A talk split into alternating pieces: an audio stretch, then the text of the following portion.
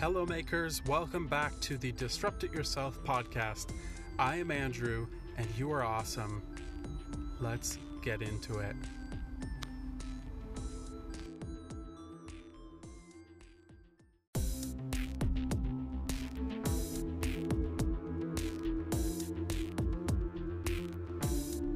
Hey guys, hope everyone's having a great day. I've been thinking about something a bit, so I thought I'd share it with you.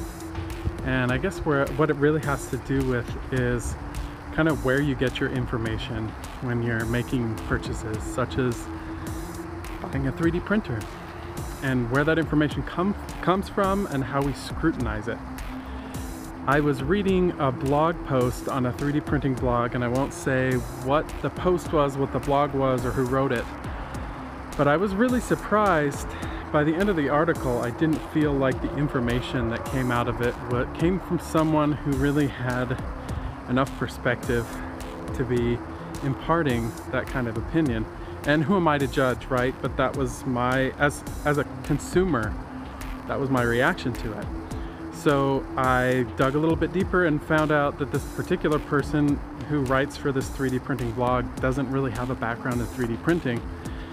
They're just a writer and maybe they have a background in writing about technology, but I think unless you've been in the trenches of 3D printing and have spent those hours uh, trying to level a bed and had those terrible failures and um, spent weeks on some 3D printing project and electronics and you really understand what the demands are of the technology and their consumers, their users, it's just not going to have the same credence or it shouldn't. But the problem is if we're not vetting those sources of information when we're making purchases, then I think we suffer and the industry suffers because people buy stuff that isn't good and then they're left with a bad taste in their mouth and they don't come back for probably a few years if ever. Now, I don't really spend a lot of time reading blogs and maybe most people don't, but in general, it's important to make sure that the people who we listen to really have the experience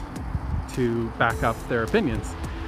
Which is why I spend a lot of time, and I've spent a couple years now, carefully and slowly trying to build up my experience and my knowledge so that when I make a recommendation, it's something I can stand behind and it holds a little bit of value for you guys.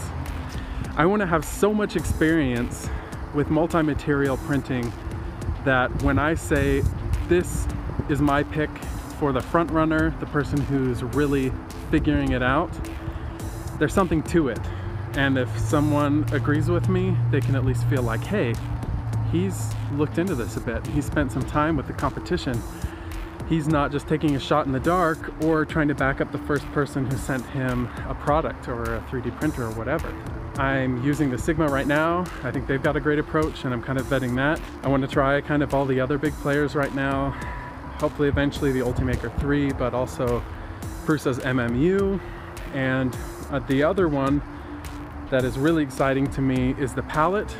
And they're really cool people. They've become um, good acquaintances.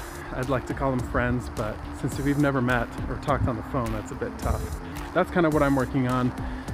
That way some of my content this year can be more in-depth about some of those other methods and then maybe by, by the end of the year I can just stick my stake in the ground and say if anyone's doing it right and is going to end up on the top of the game with multi-material printing, it is this company. So that's the opinion I'm trying to formulate, formulate and want to be able to back up with all of the requisite experience. And this is my little rant, my little 3D printing vlog thing that I wanted to share with you guys today. I hope it was somewhat interesting. And even if it wasn't, well, haha, you watched it anyway. All right, guys, keep on making awesome stuff. Have a good one, and there'll be more content coming soon. We'll see you later.